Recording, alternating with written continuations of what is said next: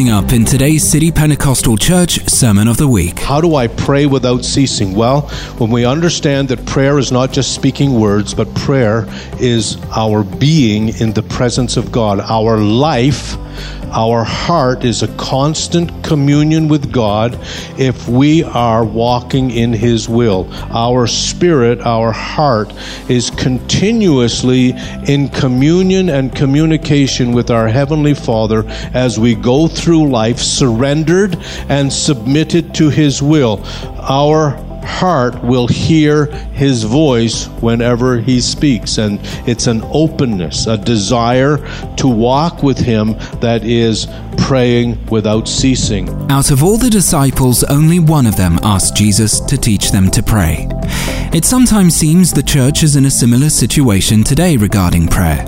We talk about prayer, we study prayer, we say our prayers, but how many of us actually seek earnestly for God to teach us to pray? Prayer is the most important task for a Christian, and in today's teaching, Pastor Harlan Purdy demonstrates the one way we can learn to pray is by looking at the prayer life of Jesus. If I was to ask you what is life's most important task and I was to give everyone an opportunity to answer that question, I would probably get as many answers as there are people here.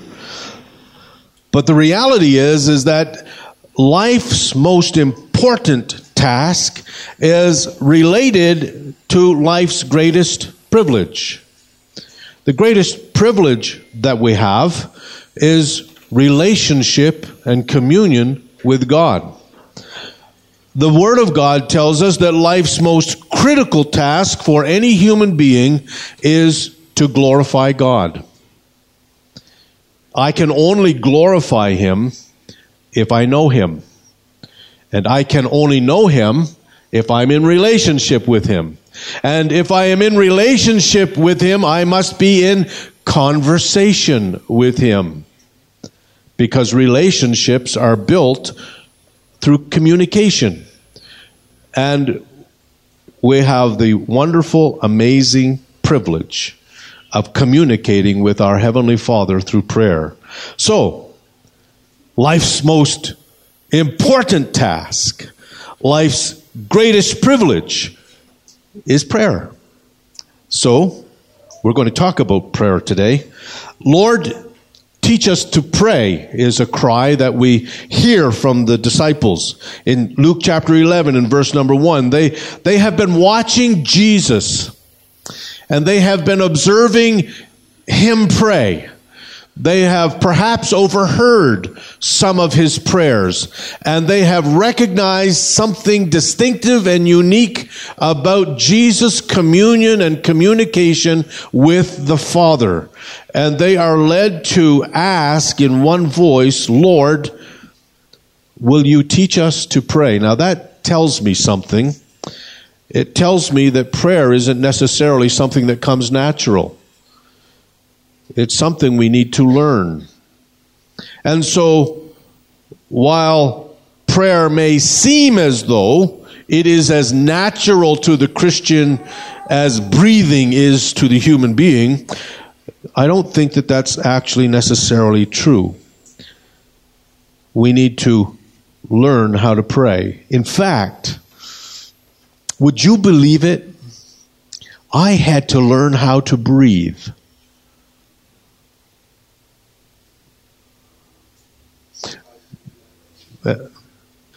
with great anguish.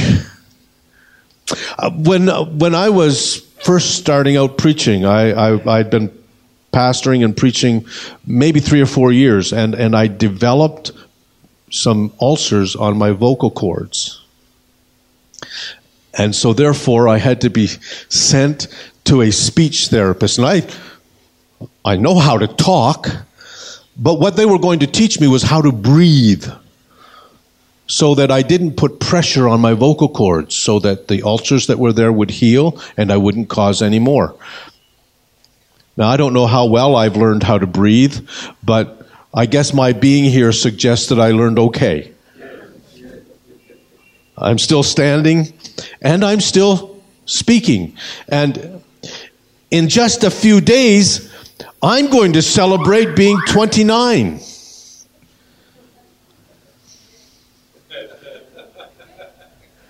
and and I you know so I learning how to breathe well learning how to pray may sound like kind of a ridiculous thing but I'm going to suggest to you that John chapter 17 verse number 1 provides some basic instruction in prayer at the foundational level and if we will listen to it and learn from it, it will help us in our prayer life. These things Jesus spoke. And lifting up his eyes to heaven, he said, Father, the hour has come. Glorify thy Son, that the Son may glorify thee.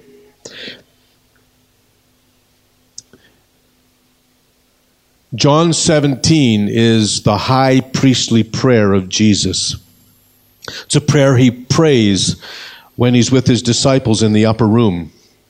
It's a prayer he prays just hours before he goes to the cross. And so its content would be extremely important. These opening words are helpful for us if we want to understand prayer and if we want to grow in our own personal prayer life. First of all, we recognize this. According to John chapter 17 and verse number 1, we pray to the Father. We pray to the Father. The biblical pattern for prayer is to the Father in the name of the Son in the power of the Spirit. Jesus addressed his Father six times in this prayer recorded in John 17. Now, sometimes I've heard people pray and they use, you know, Father or Lord or God every other word. That's not necessary, but our prayer should be directed to the Father. Now, some of you are going to say, well, what about the Son and what about the Holy Spirit? Well, we'll get there. But let's say that, that primarily the person that is addressed is the Father. We are talking to our Heavenly Father. When, when Jesus is asked in Luke chapter 11, Lord, teach us to pray, how does He teach them to pray? Our Father. Our Father. And so we address Him. Jesus, in this case, addresses the Father six times, and He says Holy Father, Righteous Father. He uses other expletives and adjectives along with the Father relationship that he has with God. So, our prayer then, we pray to the Father. You see, that's important because it tells us something. Our prayer is based on sonship. We address the Father because our prayer is based on our position as a son of God. Now, ladies, don't, don't get disturbed. Um, this particular text is, is written in an ancient world, written in an ancient world where women didn't have identity. They had no legal status. And so Paul and Peter and Jesus said to all the women, when you come into the kingdom of God, you're made sons. That doesn't mean he changes your gender. It means he changes your position. Now, we don't live in the ancient world. We live in a modern world. Well, we actually live in a postmodern world, so many say, where equality reigns. Men and women are equal on all levels. they should be, though, shouldn't they? we, we don't live in a situation where being a, a daughter means that you don't have legal rights. Uh, daughters can inherit property from their family just like sons can. And so it's okay in the 21st century to to call you a daughter of God. And, uh, you, you, know, so don't get offended by this idea of sonship. It, it was, it was important in that ancient world to let everybody know, no matter their age, no matter their gender, no matter their occupation, no matter their socio-economic status, no matter anything, that when you come into the kingdom of God, you are given a place where you have legal status. You can address the Father. And so we address the Father because our relationship with Him is rooted in the fact that we are His child.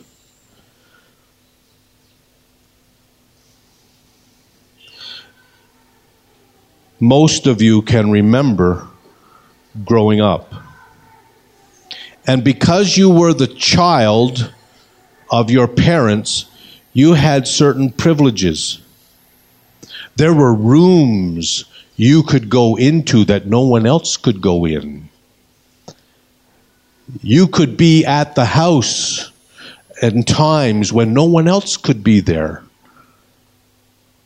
You had privilege as a child. And that's what Jesus wants us to understand is that we have privilege as children of God. Sonship means that God will listen to us. He will hear us. When we pray, God listens. Now, I don't know how He does that. You know, because I'm sure that on any given second of any given day that there are millions of people praying and God listens to it all. And He hears it and he responds. The Father delights when you and I share our needs with him. If you, says Jesus, being evil, know how to give good gifts to your children, how much more shall your Father who is in heaven give what is good to those who ask him? Matthew 7 11. The Father's heart reaches to his children out of love. He longs to share good things with him. The better we know the Father, the easier it will be to pray, and the easier it will be to pray according to his will. So what then about Jesus and or the Holy Spirit? Occasionally, we hear people addressing their prayers to the Son, Jesus, and even to the Holy Spirit. In the Bible, we find in Acts chapter 7 verse 59 that Stephen, when he is being stoned, looked up towards heaven and he addresses his prayer to Jesus the Son. Now, there are no biblical examples of prayer to the Holy Spirit. However, Father, Son, and Spirit are the triune God. And if they are the triune God, then praying to one is not wrong. We can pray to each of them. But the formula, if you will, that is biblical is to pray to the Father in the name of the Son, in the power of the Spirit. But we can address our prayer to Jesus. And I confess, I pray to Jesus quite often. He's my brother. In fact, he's my older brother. Now, being an older brother, I understand the obligations of that position. Now, I don't pray to Jesus and ask him to coerce the Father. My brother used to do that. He would come to me and say, You ask him. The reason why he wanted me to ask him was because if there was going to be some negative consequences to the ask, I'd be the one to get it. Well, we don't pray to Jesus to coerce the Father, but we can talk to Jesus because he is very much involved and engaged in our life. And so is the Holy Spirit. So uh, let's just say that we can address either Father, Son, or Spirit in prayer. It is not wrong to do so. Jude chapter 20 instructs us to pray in the Holy Spirit. And so we should very much expect and anticipate the engagement of the Holy Spirit in our praying. According to John 17 and 1, posture in prayer is critical.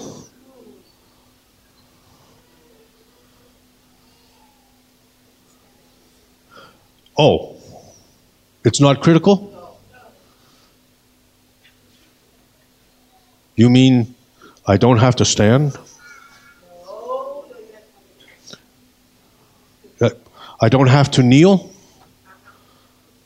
Why? Well, I guess I better move on from this part of the sermon because I got it all wrong. Now, according to, to John 17 and 1, in fact, we really don't know the posture of Jesus. It doesn't tell us. Was he sitting? Was he lying down? Was he standing? Was uh, posture is not critical. If we look through the scriptures, we will find that people have prayed in many different postures. We do know that Jesus lifted up his eyes to heaven when he prayed, according to John 11 41.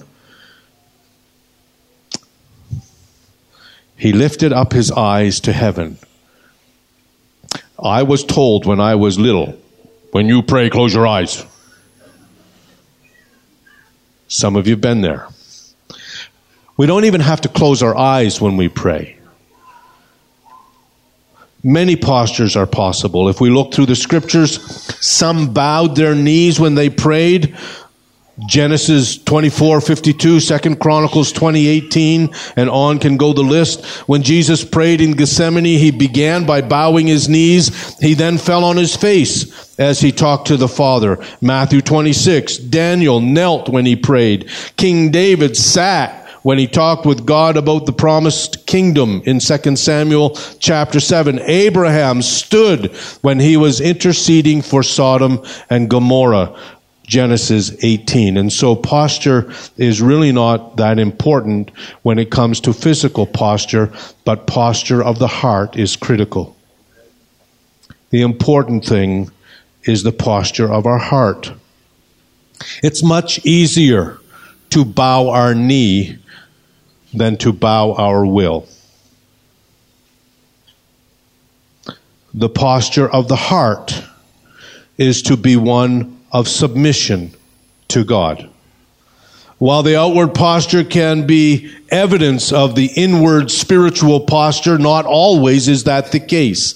And so it is important that you and I guard the posture of our heart when we pray. I have heard individuals pray in manners that scare me. I have literally had heard people commanding God as though he was their butler. Our posture should always be a posture of submission of will to the Father. According to John 17 and 1, God's will is an essential aspect of prayer.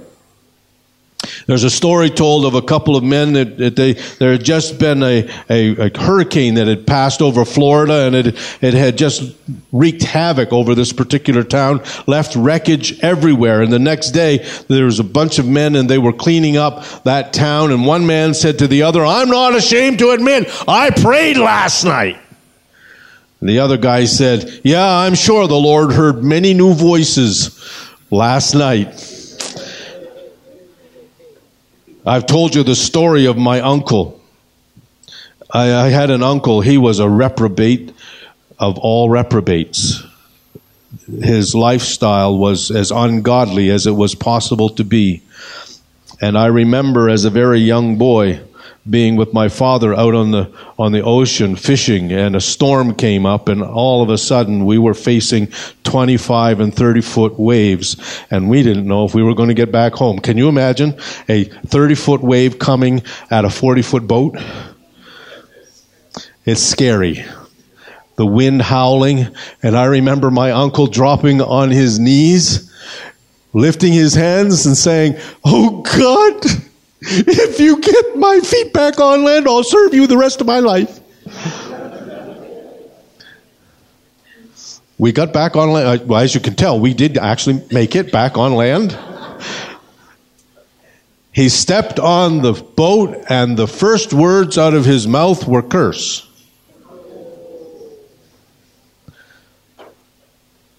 So, using prayer only in emergency is probably not the best route to go. Prayer isn't a get out of jail free card. It isn't a use only an emergency piece of equipment. We pray earnestly, and it's critical that we learn to pray yielded to the Father's will. Jesus says, Father, the hour has come. It's a very interesting statement. Jesus says, The hour has come.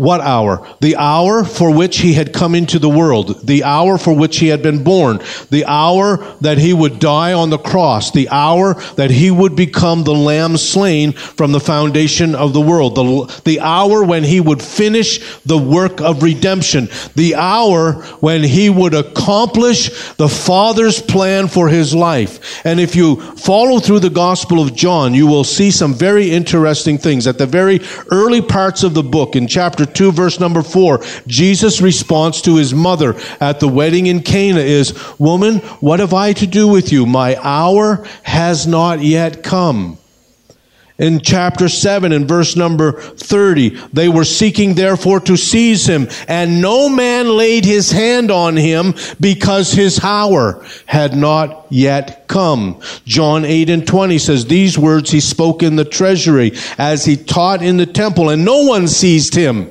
because his hour had not yet come. John 12, 23, and Jesus answered them saying, the hour has come for the Son of Man to be glorified.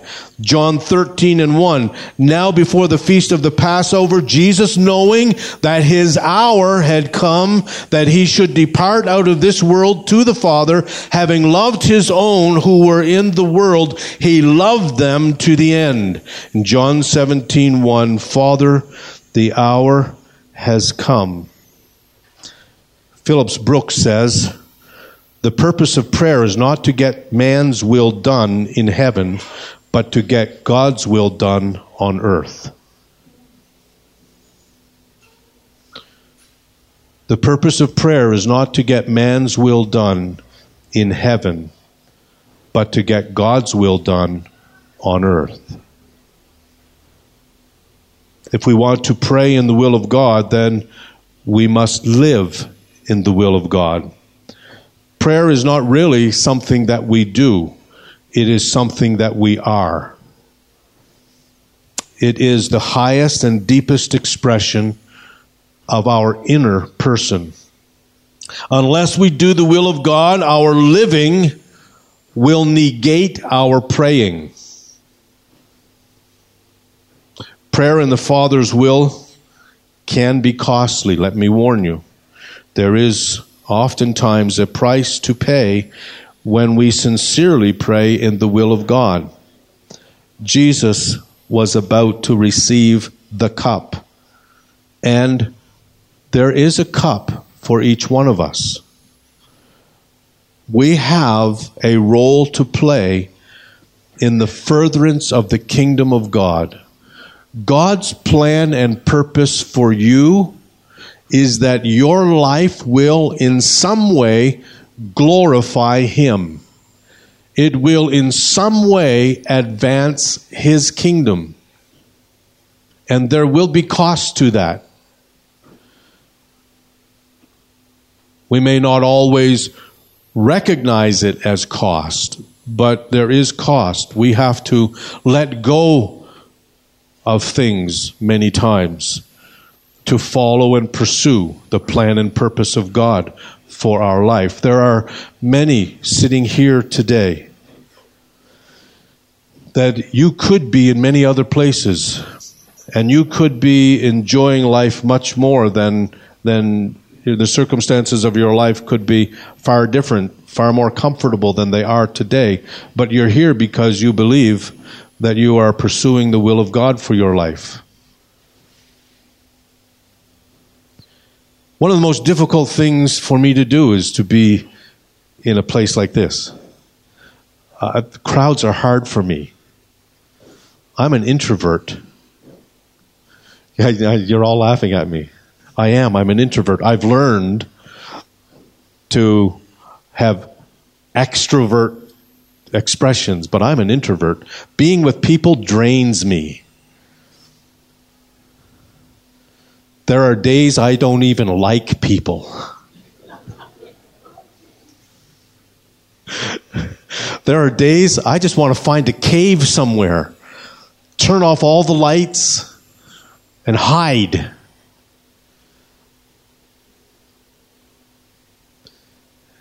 And when God called me into ministry, I said, I'm sure you're mistaken.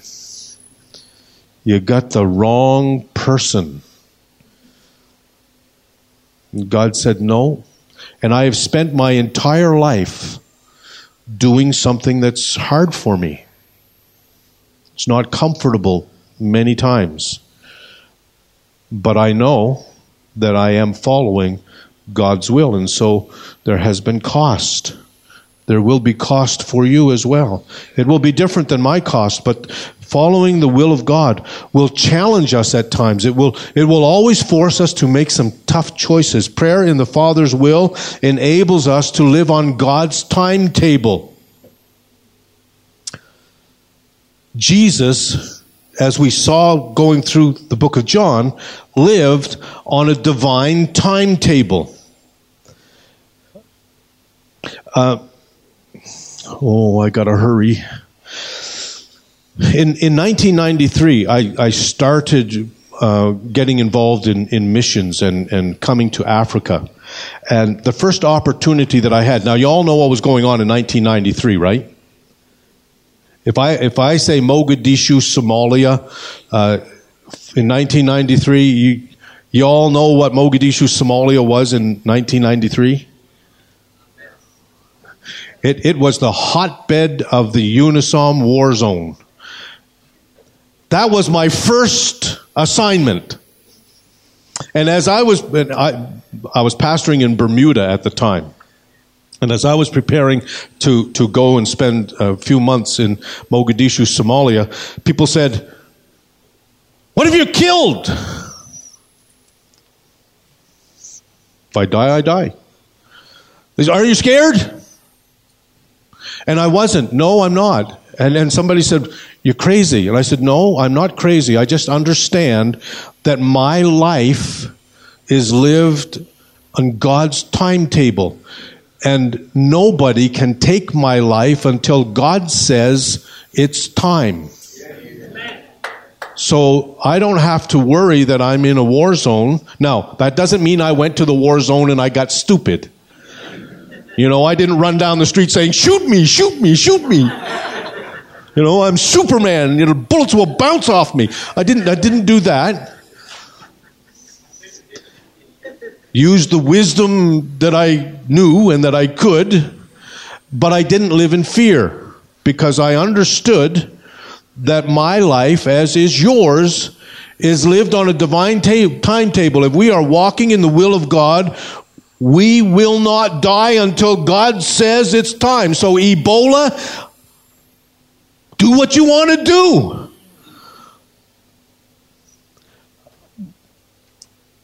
You will not take my life until God says it is time.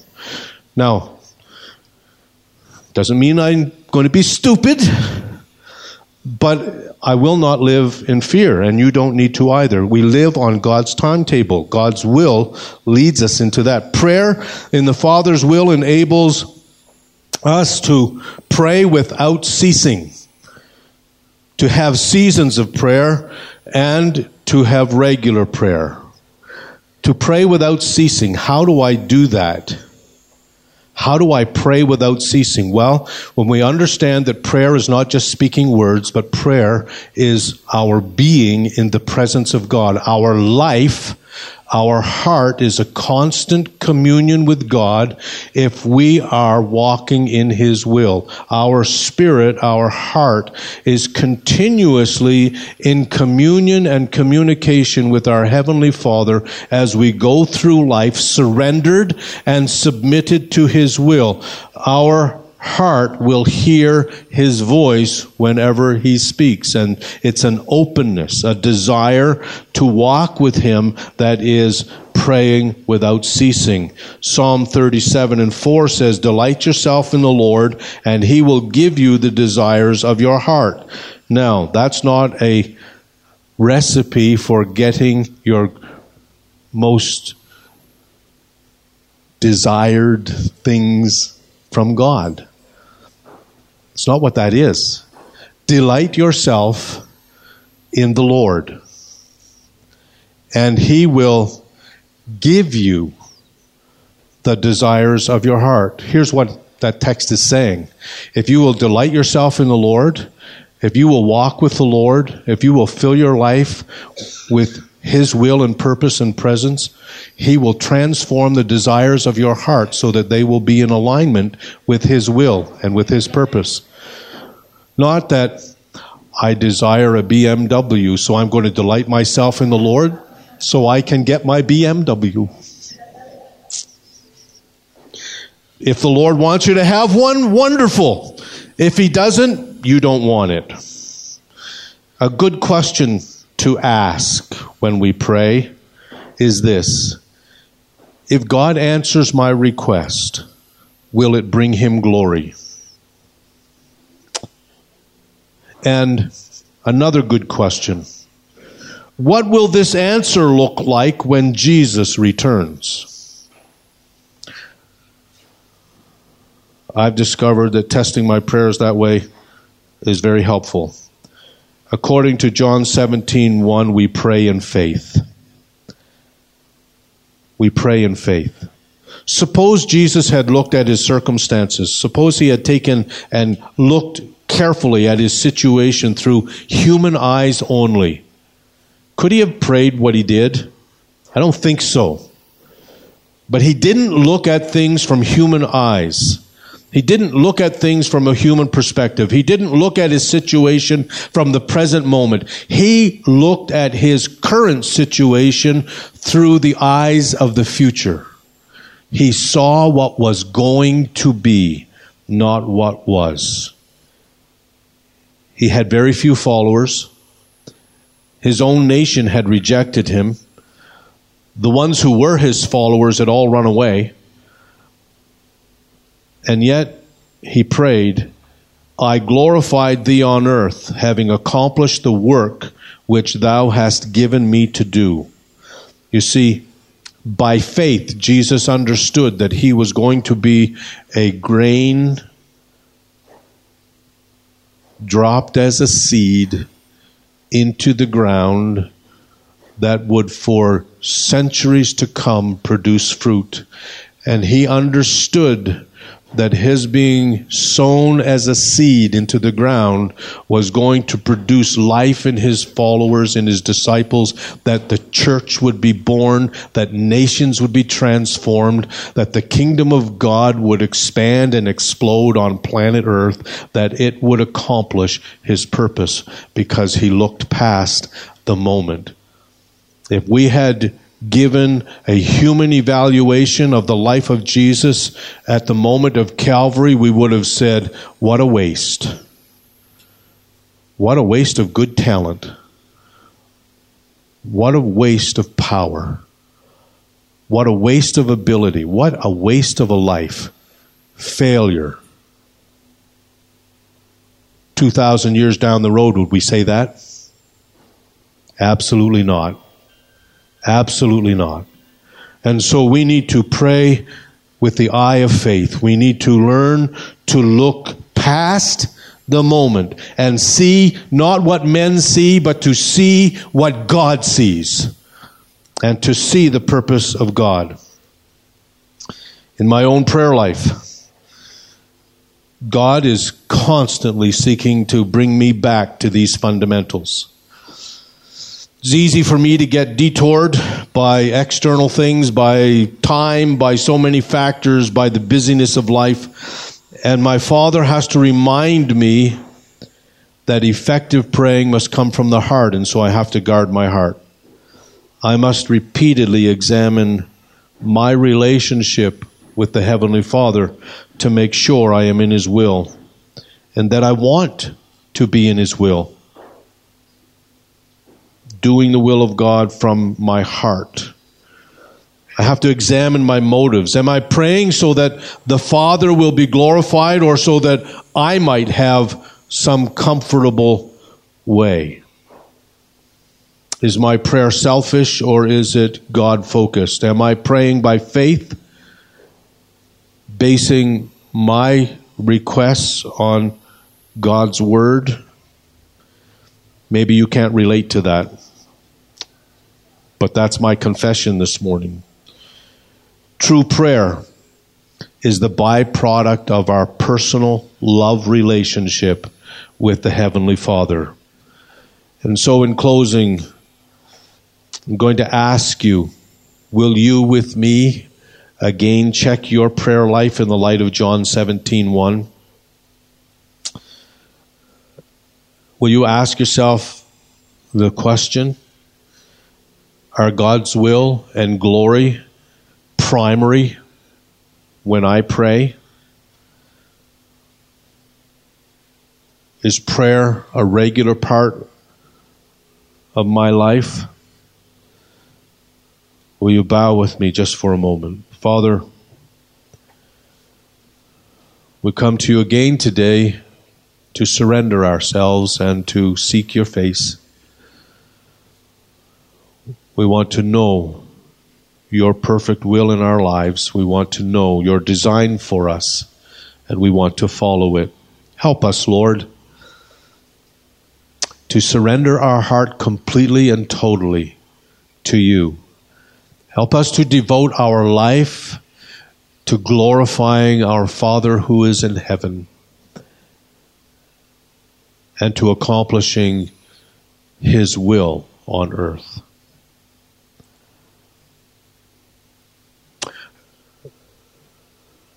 Going to ask you for commitment today.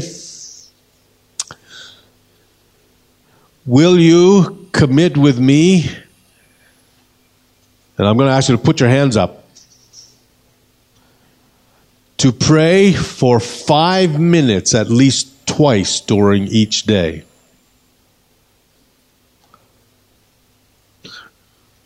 I'm, I'm, I'm not going to take and write down names. I'd rather you be honest than, than to just put your name up because you think you need to put your name up. Thursday evening at 5:30 we gather here to pray. Would would you do your best to join with us on Thursday evening at 5:30 to lift up the nation, to lift up the city of Blantyre, to seek the will of God and to pray that revival will come to this nation, that God's spirit and power and presence will fall in this land like it has never fallen before? Will you join with us on Thursday evening? Will you join with us Friday the 29th for an all night of prayer? Let's stand together, shall we? Father, we thank you today. We thank you for Shelby. She's been a blessing to us, and we grieve at her going, but we also understand, Lord, that you are leading her and that she's following and pursuing your will and your purpose in her life. And so we pray for her as she goes from us to return to her home and continue education and pursue other things so that she might fully equip herself to do the will of her Father in heaven here on earth. Lord, bless her. And thank you again, Father, for blessing us with her for a little while. We pray that it may possibly be your will to bring her back here again in the not too distant future. Lord, bless your people. Bless your children. In Jesus' name, amen. Thanks again for listening to the City Pentecostal Church Sermon of the Week. We hope that today's teaching by Pastor Harlan Purdy has helped to encourage you to put prayer first in your life. Jesus emphasized the importance of prayer, so we should make it a priority in our lives, no matter how busy we may be. Commit to making it a priority today, and you'll find as you spend time with the Lord that in the heart of life's challenges, He will give you comfort and peace, and you'll be trained and ready to respond with wisdom and a godly attitude. For more free resources and teachings like this one, please visit our website, citypentecostal.church.